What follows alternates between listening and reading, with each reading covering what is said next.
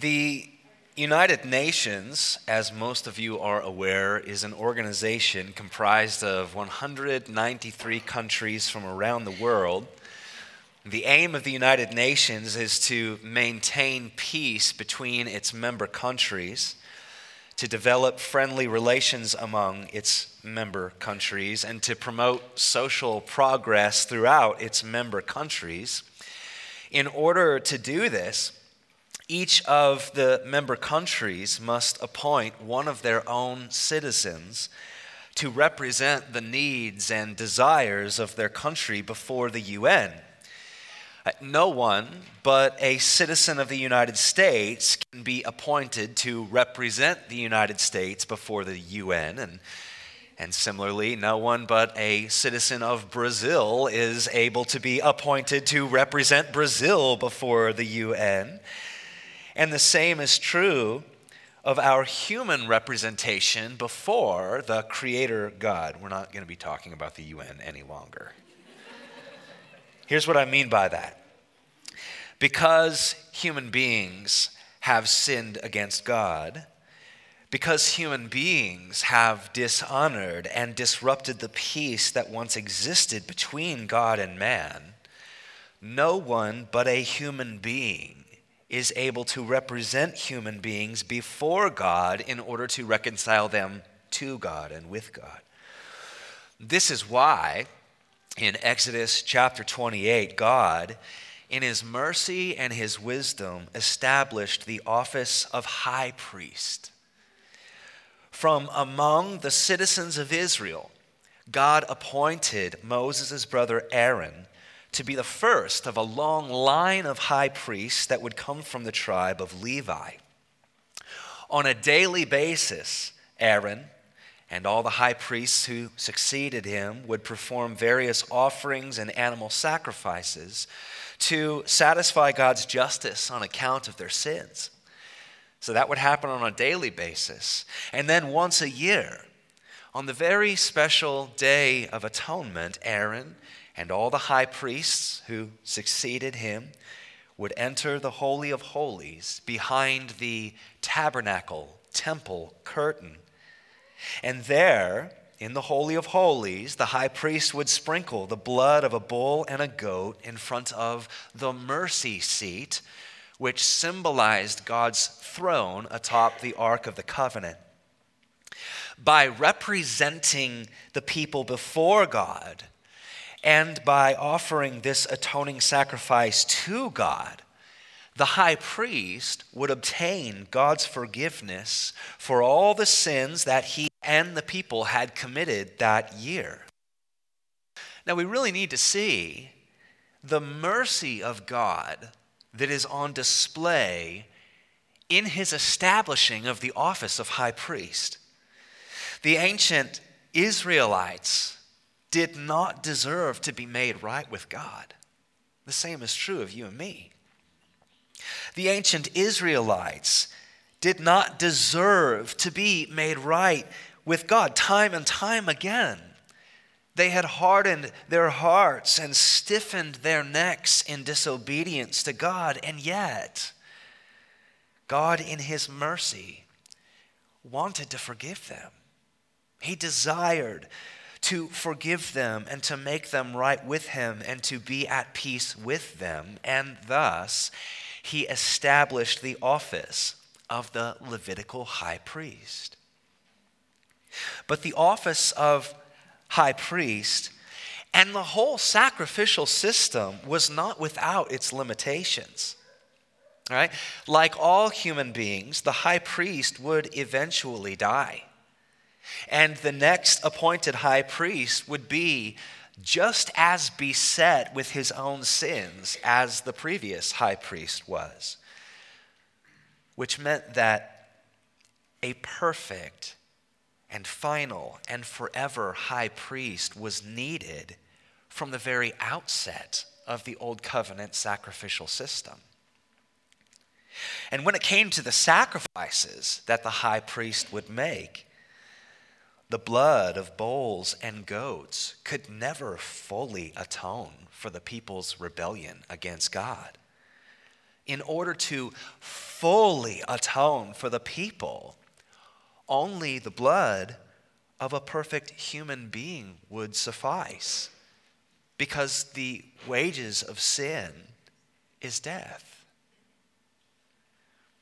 In our passage this morning, Hebrews 5, verses 1 through 10, the writer of Hebrews shows his original Jewish audience and us that the high priestly office of Aaron and all those who succeeded him, the high priestly office was intended from the very outset, it was intended to reveal the need for an even greater high priest and an even greater perfect sacrifice that would make God's people right with God forever.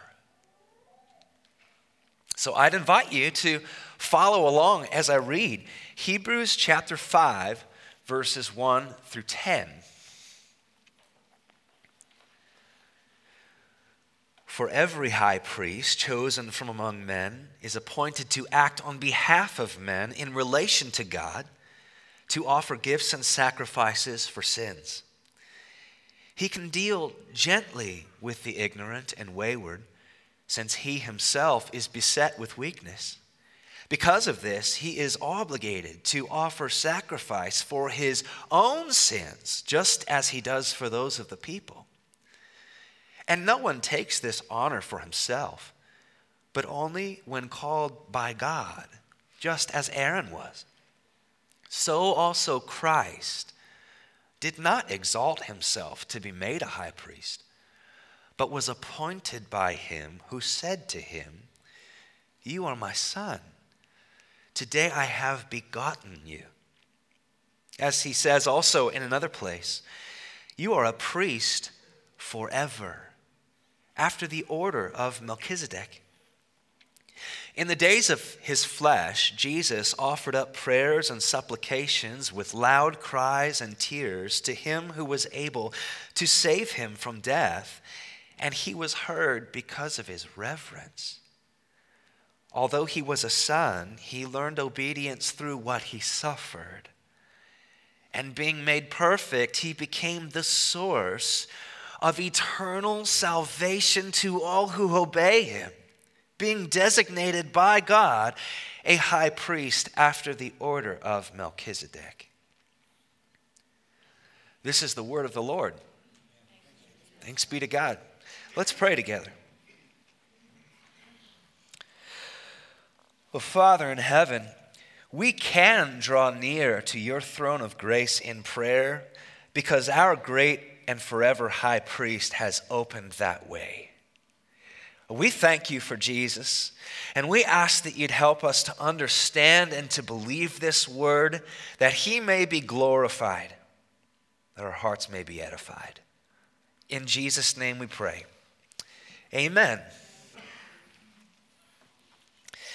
In last Sunday's passage, Hebrews chapter 4, verses 14 through 16, the writer of Hebrews heralded Jesus as our great and sympathetic high priest.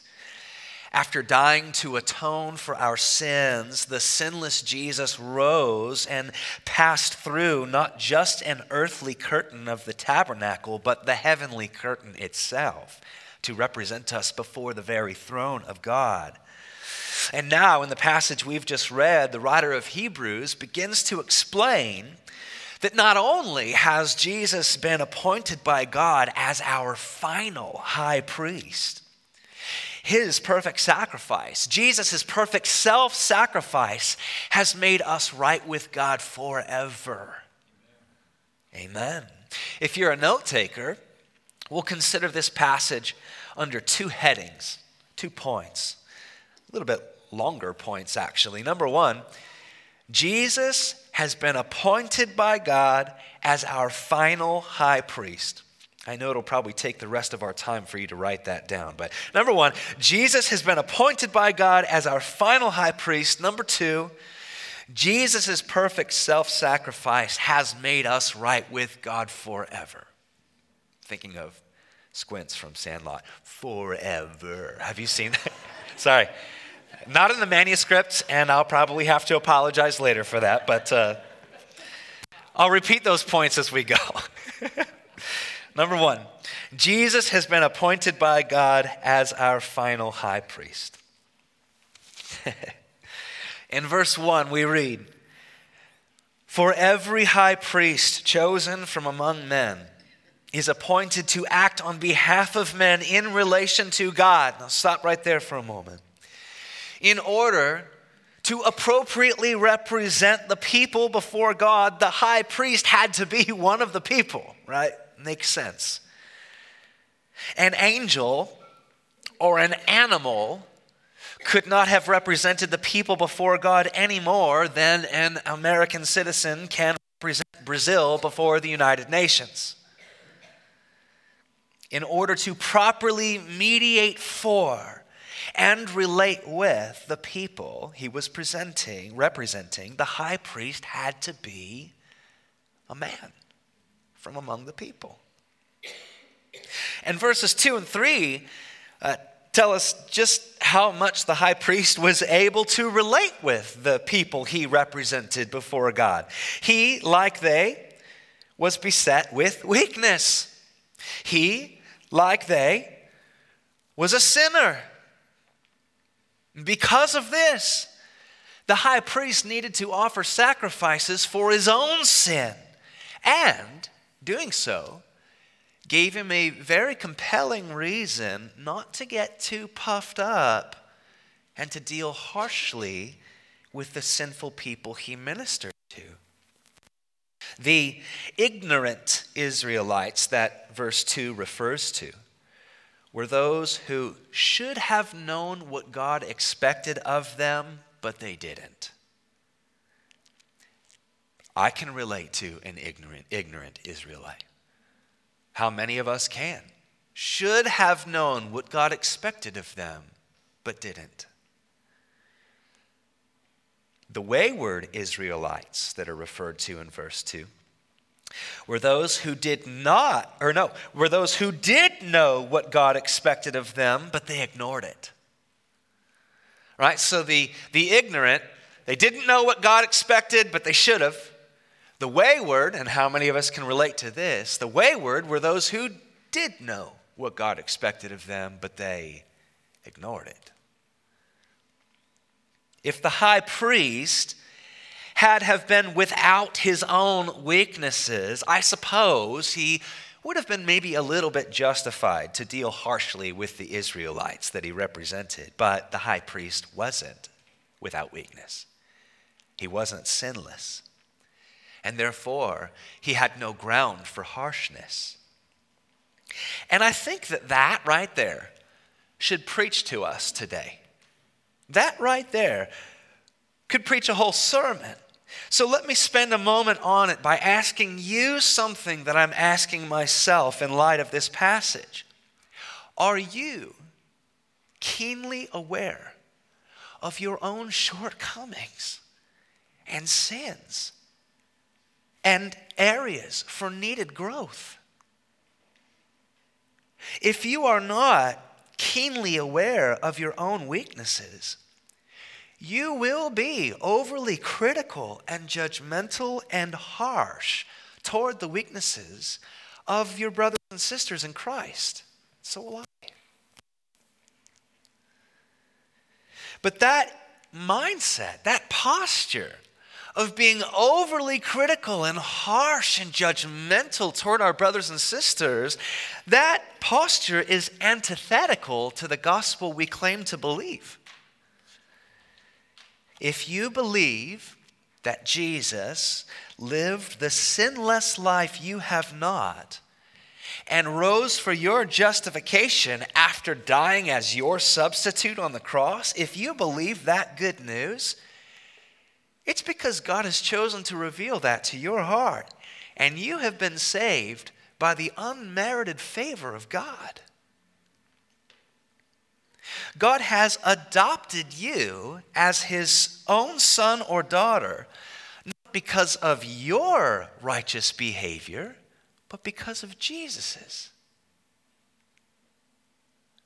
And no matter how far along you might seem compared to someone else, you are still, and so am I, we are still woefully beset with weaknesses and sins.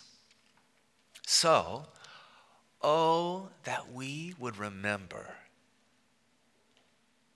We believers of Christ are all a work in progress. We by the power of the Holy Spirit who indwells us, we are each being graciously grown up into the perfect righteousness that already covers us by faith in Christ, but we are all at different stages from one another, right, in the sanctification process. Now, we should absolutely urge one another toward holy and righteous conduct. We should absolutely speak truth to one another so that iron may sharpen iron, but we need to humbly seek God's help that we would deal with one another in the same manner that He expected of the ancient high priests and that we would deal with one another in the manner that we see our great high priest dealing with us, and that is this in a posture of love and patience and kindness and gentleness. We're all in process, but we're getting there. Even me, which is a miracle.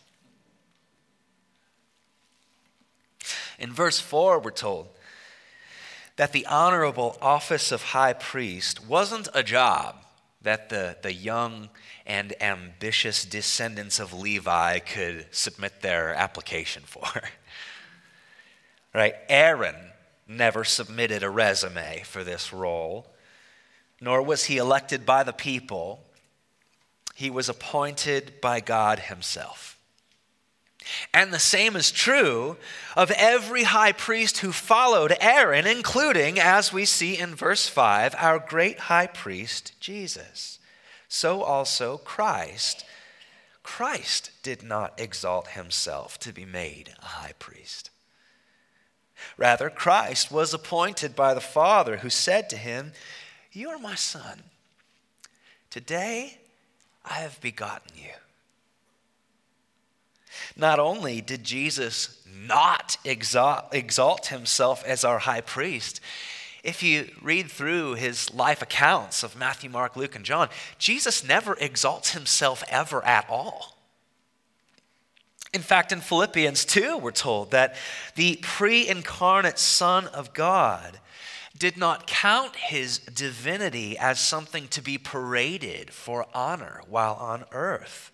Instead, the second member of the Trinity, high and exalted, the Son of God, when he came incarnate, he came as a servant, meek and mild, gentle and lowly. If you know the Advent story, Jesus came and was born to a poor teenage girl. He was laid in a feeding trough for livestock. He was smuggled to Egypt that he would survive Herod's tyrannical rampage. And then he was raised as a despised Nazarene in the backwoods, disrespected town of Nazareth. Jesus never exalted himself during his earthly ministry, not once. He only ever exalted his Father. And in doing so, it revealed him to be the perfect one, to be appointed to the most honorable position as the great and perfect and lasting and final high priest over all God's people from every nation and generation and language of the earth. In the second half of verse 5, the writer of Hebrews quotes from Psalm chapter 2, verse 7, saying that Jesus was appointed as high priest by God the Father, who said to him, You are my son, today I have begotten you. Now, this doesn't mean that Jesus was produced or created by the Father. That's not what begotten means. It simply means that Jesus was not adopted.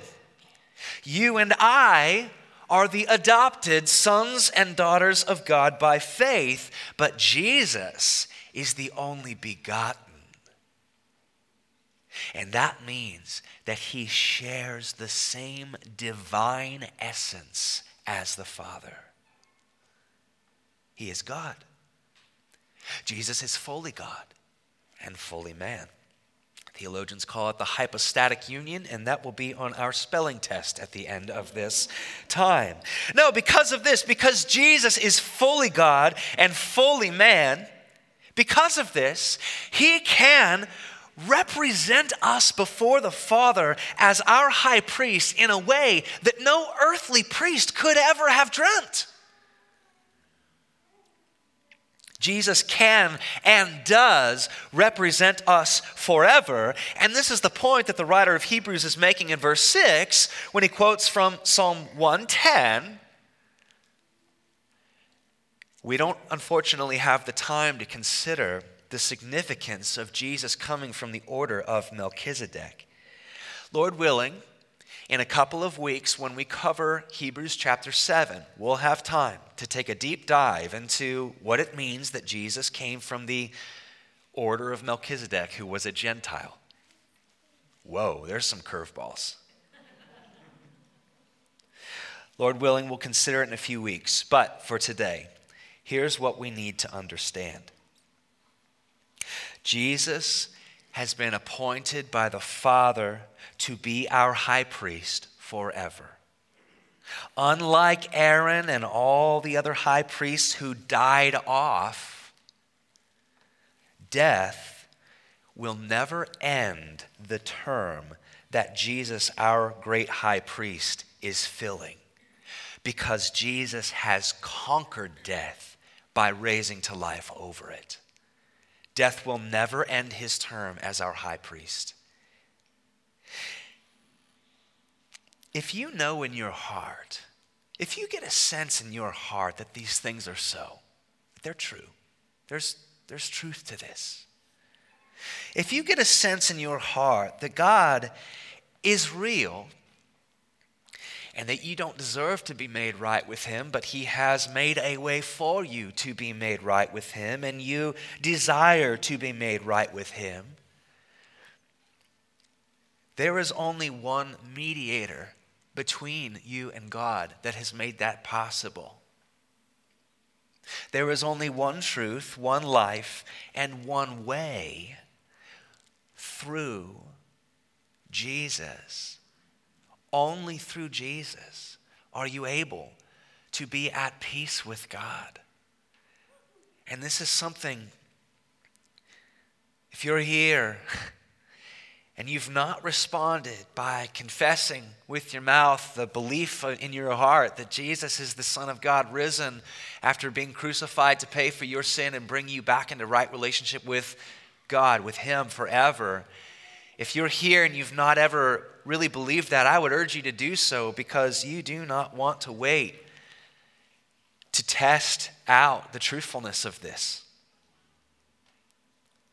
There is only one way that you may be right with God for eternity, and it's Jesus. It's Jesus. Point number one Jesus has been appointed by God as our final high priest. Point number two Jesus' perfect self sacrifice has made us right with God forever. Jesus' perfect self sacrifice has made us right with God forever. We'll just spend the next couple of hours on this one. totally kidding. Verse 7 In the days of his flesh on earth, Jesus offered up prayers and supplications with loud cries and tears to the Father who was able to save him from death. Now, again, the accounts of Jesus' life, the books of Matthew, Mark, Luke, and John, they make very clear Jesus was a man of prayer. He was constant in prayer. He not only taught and urged his followers, his disciples, to pray, he constantly prayed for them, asking God to reveal and to provide and to heal and to sustain and to bless and to unify them.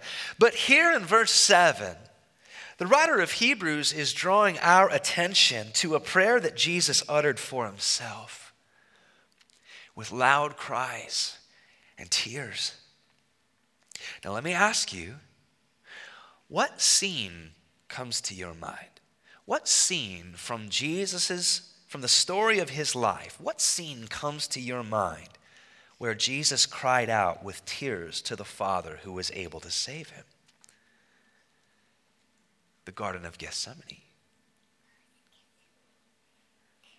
In the Garden of Gethsemane, on the night when Jesus was betrayed, he knew that his hour had come to die on the cross. He'd known all along. He'd predestined the pathway. He had willingly, obediently come to earth to lay down his life as the final atoning sacrifice for sin.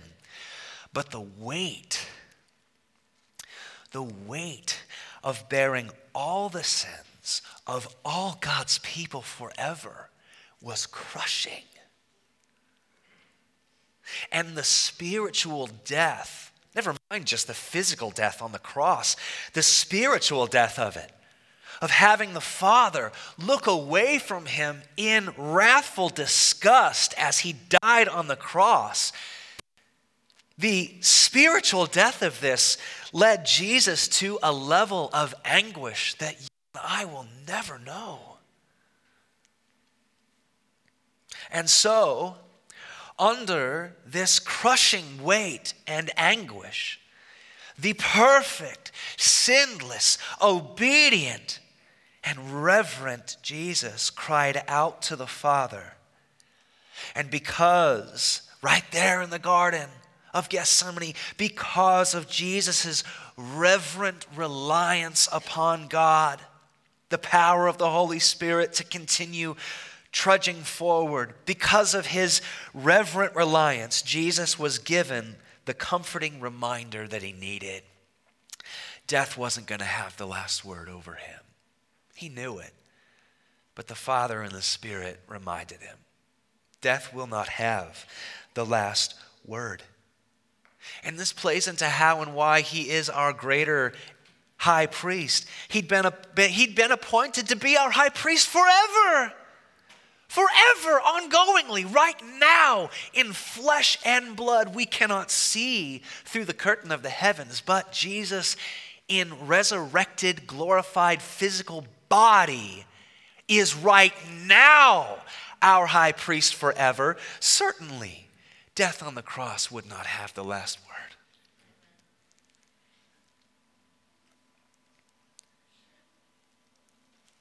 Unlike the Levitical high priests before him, death wouldn't have the last word.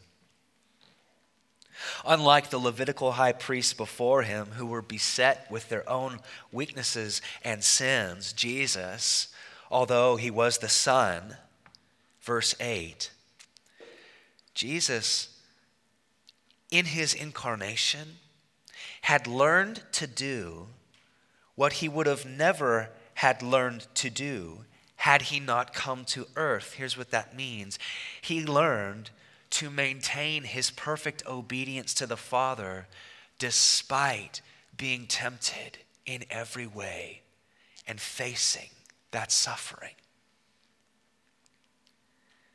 And being made perfect in this sense, Jesus has always been and will always be perfect but being tempted and tried and facing the sufferings of humanity. After that, going through that, even sinless, he was made perfect in a sense that he had not formerly been made. Verse 9, he became, in doing all of this, the source of eternal salvation to all who obey him. The blood of bulls and goats could never fully atone for our rebellion against God. One of our own needed to die. In order to fully atone for your sin and mine, only the blood of a perfect human being would suffice because the wages of sin is death. A human cannot fully be atoned by a bull, it doesn't work that way and so enter the God man, Jesus Christ.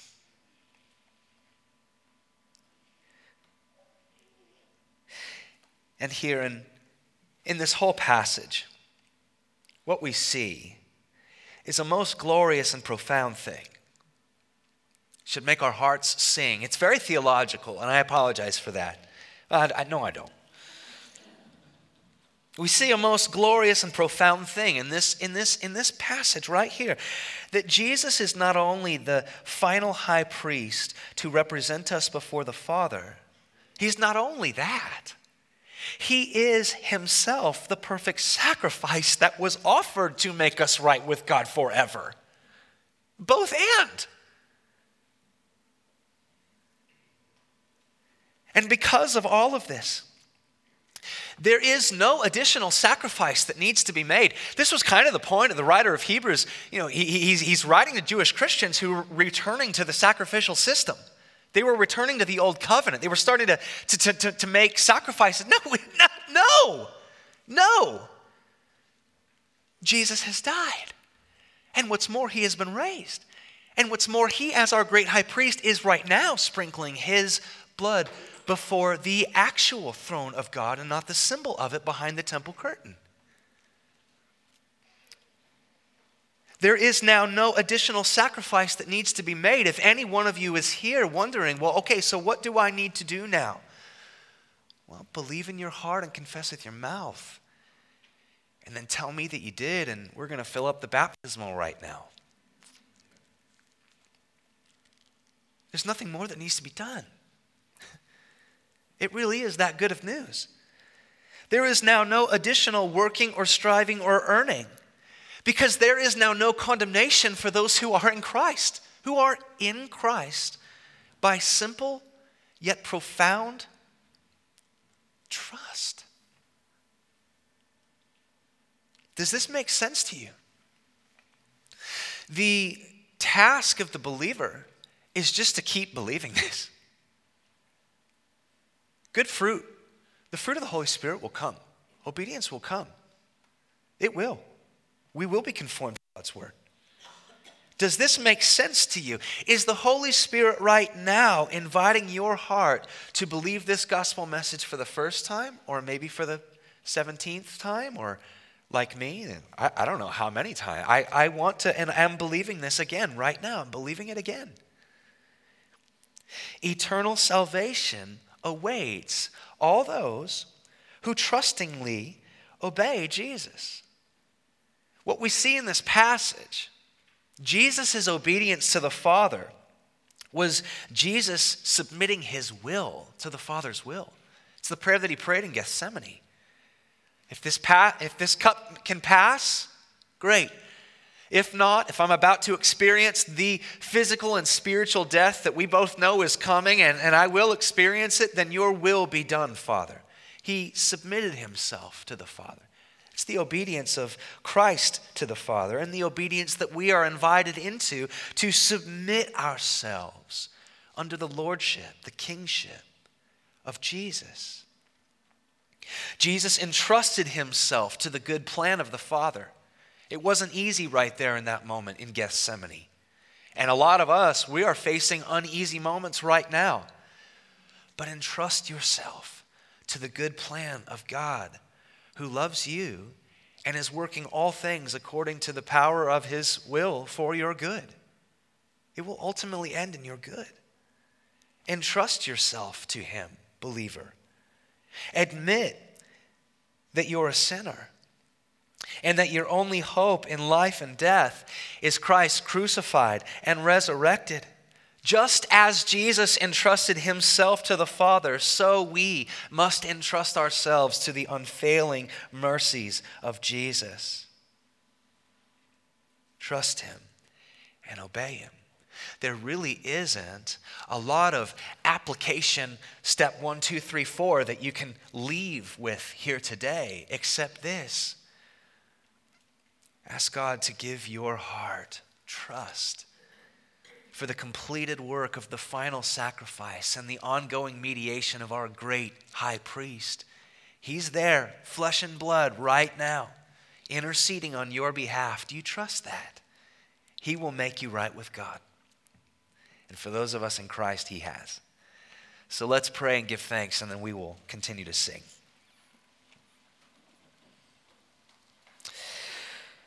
Oh, Father, your word is rich. It really is. And we're thankful that we get to dive into it, even for just a few moments here. I pray, Lord, for those who are here who are just sensing in their heart, might not know how to explain it, but they're sensing an invitation to draw near to the throne of grace for salvation today. It's as simple as this believe in your heart that Jesus died and rose to save you from your sin.